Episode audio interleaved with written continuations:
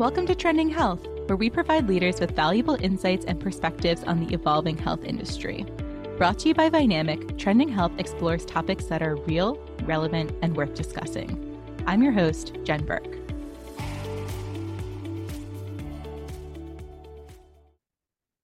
In today's Trending News Europe episode, we're going to discuss a few recent newsworthy items we think healthcare leaders should be considering. I'm here with Vynamic's Jack Young and Ollie May to talk about what's trending now. Jack, what headlines have you been following lately? A leading medical oncology society called ESMO, or the European Society of Medical Oncology, with over 25,000 members, has made a pretty bold claim, and they're calling for a change in how we name tumors. So, as we know, the conventional method for treating cancer is focused on the organ uh, where the tumor originated. However, Recent developments in things like precision oncology have revealed a growing divergence between this classification and the molecular profiling of tumors. And the renowned French medical oncologist Fabrice André has suggested that organ based classification of cancer is really proving to be a barrier to progress in cancer research. And he believes that it makes it harder for patients to obtain effective drugs, it disrupts medical education, and also confuses patients. This makes a lot of sense, Jack, especially when you consider that metastatic cancers account for up to 90% of cancer deaths. And if we are able to treat these people, as you say, based on the molecular based classification, we could really improve the overall chance of survival. And from a UK perspective, I think this is even more critical, considering the UK has slipped to 33rd place out of 41 developed nations when it comes to cancer mortality. So the UK is now behind countries like Australia, France, Germany, and Spain. And this is at a time when in the UK, 35% of patients are now waiting over two months for treatment following a suspected urgent cancer referral. And for context, the target is 15% yeah, staggering statistics, Ollie. And uh, you know, as you said, there's a real strain at the moment in cancer treatment, particularly in the UK. And this molecular approach, as you outlined, could really support help saving lives. And it's really quite startling when you realise just how many people have lost their lives so sadly that could have benefited potentially from molecular-based treatment. To bring us to life a little bit more, uh, there's an example 10 years ago where investigators showed that in a clinical trial that the drug nivolumab could improve outcomes for cancer patients and this particular treatment shrank some trial participants' tumors by more than 30%. And this drug targets PD1, and this is a receptor of the protein called PDL1, which helps cancer cells escape attack from the immune system, regardless of their organ of origin. So clearly, the logical next step in this case would have been to conduct clinical trials that tested the effects of nivolumab in patients with metastatic tumors, agnostic of the organ in which the cancer had originated. However, because of the way that cancers are classified currently as breast, kidney, lung, and so on, researchers had to conduct clinical trials sequentially for each particular disease type. And so, for about a decade, millions of people with tumors expressing the high levels of this protein PDL1 were not able to access relevant drugs because trials had not been conducted for their particular type of cancer when they had become unwell. It's really stark when you hear how that current attachment to classifying cancer and therefore addressing it on the basis of the organ in which it originated really is stalling progress in so many ways. For example, in France and in some other European countries, patients are not reimbursed if they take drugs which are not targeted to the organ of origin, which is a real barrier to entry. And similar scientific organizations, such as ASCO, which is the American Society of Clinical Oncology, and as Jack mentioned, ESMO, organize their meetings and issue their guidelines, all according to the organ of origin. Jack, what do you see as the solution or future for the adoption of molecular based cancer treatment?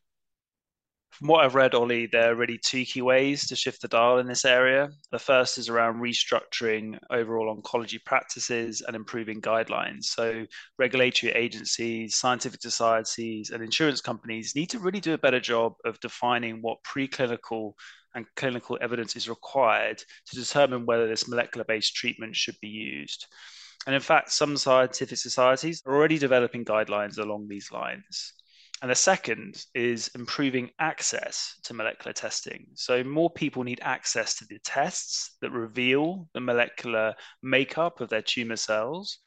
We also need to reduce the costs of these tests because at present they cost around 1,000 euros in Europe. And this is becoming ever more important. In the UK, cancer cases are projected to reach an extra 2,000 extra patients per week by 2040, on top of the levels that we have today. So, this guidance could help turn the tide on cancer mortality in the UK. And I really feel like if we're able to improve guidelines and improve access to molecular testing, as you said, Jack, we could really help those patients who need urgent care the most.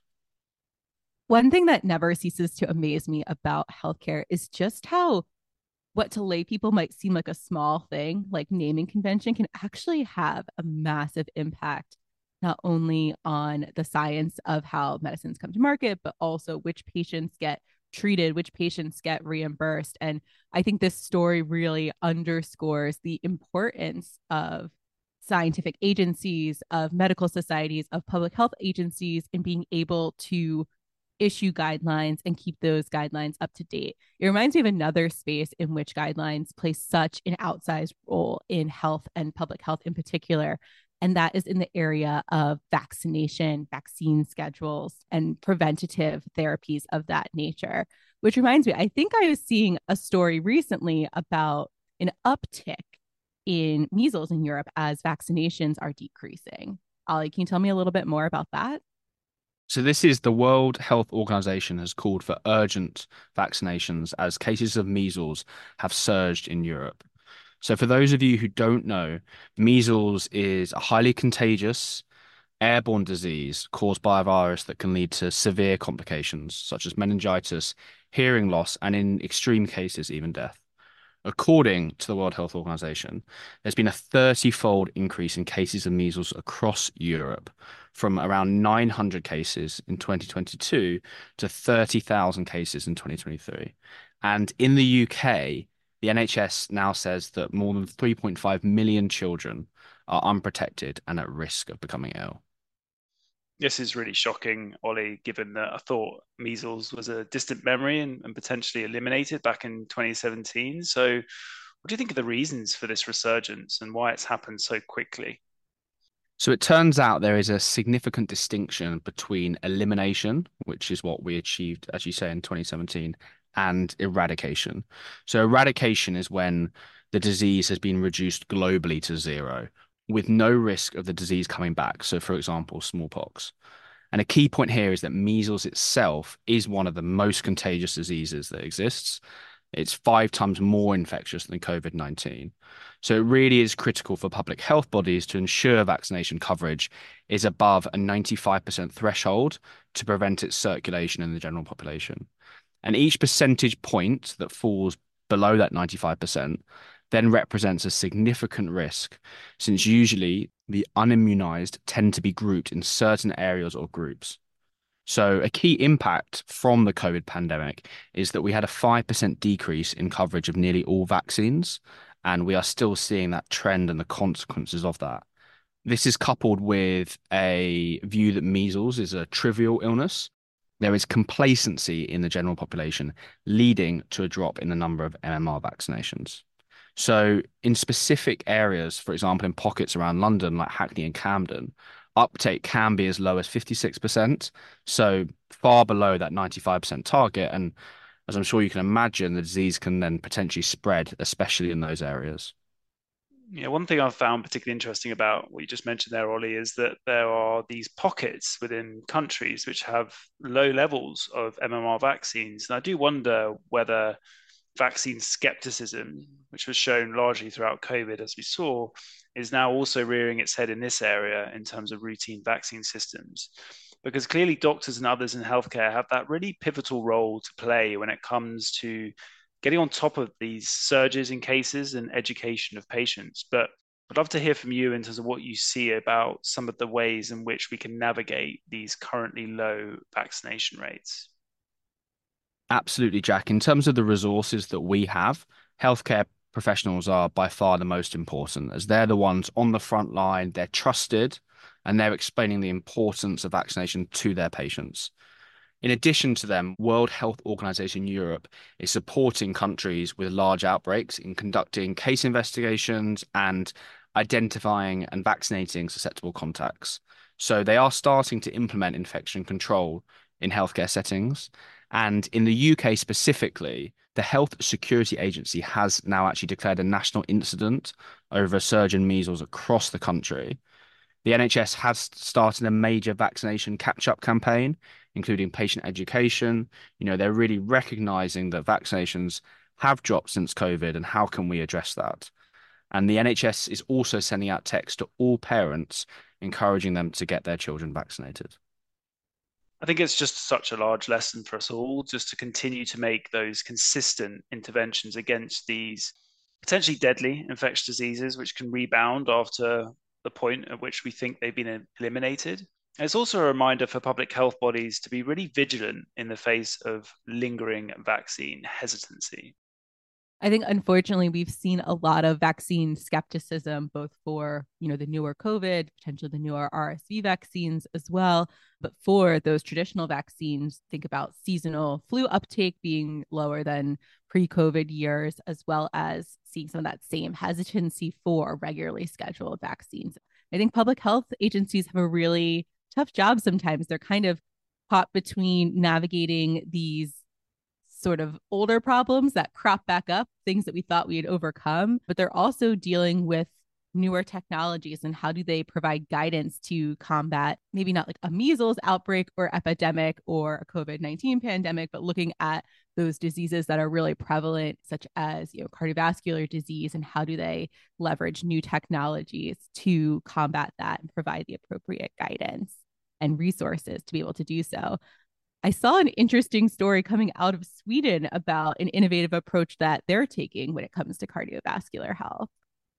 Yeah, we often cover the Nordic countries on this podcast. They always always seem to be doing fun and exciting things, and I love to hear stories or read about stories whereby there's that intersection between health and technology. And Sweden have been using drones to fight cardiac arrest. And I used to think about drones in the context of beautiful photographs and package delivery, but they're now using drones in Sweden to redefine the crucial aspects of healthcare for patients suffering cardiac arrest.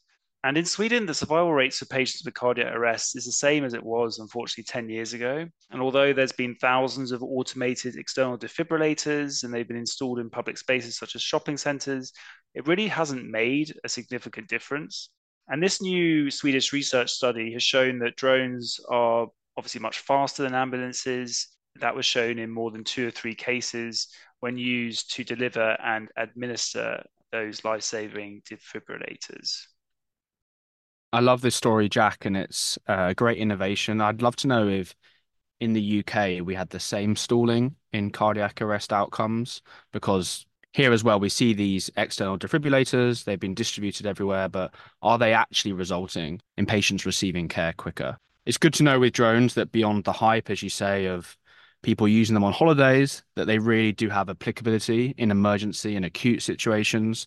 These are the enterprise and system level uses for this technology. And I suppose if this works for cardiac arrest, there's no reason this couldn't be applied for other medical purposes. I'm thinking about if you wanted to use drones to deliver an auto injector of adrenaline, if you're having an allergic reaction. I've got a nut allergy, so it'd be amazing if they could deliver that to patients within a few minutes or a naloxone spray in the case of a drug overdose, perhaps, or a trauma dressing in the case of a traffic accident? Yeah, I think Ollie, there's hopeful some broad use of this new technology, hopefully in the UK, and I think the NHS is looking at using drones to strengthen their supply network as well. And one of the key trusts, the NHS Northumberland Trust, is currently partnering with Silicon Valley-based company Zipline to deliver medical supplies by drone to improve services to hundreds of thousands of people. And these drones can be in the air within two minutes of a request. They can cut delivery times by hours, and they allow a much more effective use of overall inventory. They can also travel at almost 70 miles an hour, which is quite scary when you think about it, and can carry three kilograms of frequently used supplies from medicines to joint replacement implants. It's great to see this tangible development in the NHS. I guess in the news, typically it's comments around quality of care not being met, but seeing the NHS really embrace these new innovations uh, is amazing to see. And this is particularly after we saw the Department of Health's medical technology strategy announced earlier last year. One of the things they listed was resilience and continuity of supply as one of their top priorities. And also thinking back to our podcast last month around the decarbonisation of surgical practice and the utilisation of drones could really support some of those NHS net zero commitments as the carbon emissions associated with drones and logistics are far less than traditional vehicles, along with, obviously, as we've been discussing, the materials reaching their destination quicker. And this is a topic that we're really excited about at Vynamic as we've recently, two weeks ago, been selected for the NHS consultancy framework to support with transformations like this yeah, exciting developments there, Ollie. Now, you wouldn't get through a podcast without mentioning sustainability, given your huge passion for that area. And I think it is a great opportunity for drones to support NHS net zero targets, as well as reducing those waiting times. You might have heard about the NHS using drones to deliver chemotherapy treatments, which can be picked up and dropped to cancer patients even on the same day. And it was initially used on the Isle of Wight just off the coast of the UK, where chemo was flown directly from the mainland to the island, where staff collected it, distributed it to hospital teams and patients suffering with cancer. And also, other European nations, such as Belgium, which have conducted Europe's first transport of blood bags by drone last year, are also helping to pave the way for optimizing the availability of medical resources and supporting emergency care services. I find this story so exciting. It's one of those things that you hear that really makes me feel like we are living now in the future of healthcare. I remember when I started at Vynamic six years ago, seeing an aspirational picture of a drone delivering medicine as sort of what we could strive for in the future of health. And now knowing not only are chemotherapy drugs being delivered, but defibrillators, drones are being networked into the variety of tools that are available to provide decentralized care and improve access to healthcare, particularly in more remote or rural situations, is really inspiring to me. As always, Jack and Ollie, we know the only constant in the health industry is change. So I can't wait to hear what we're talking about next month. Thank you for tuning in to this episode of Trending Health. To help more listeners find the podcast, make sure to like, subscribe, or leave a review. For more information about this episode and the team behind it, check out trendinghealth.com. And to learn more about how Vynamic helps health companies transform by connecting strategy to action, visit vynamic.com.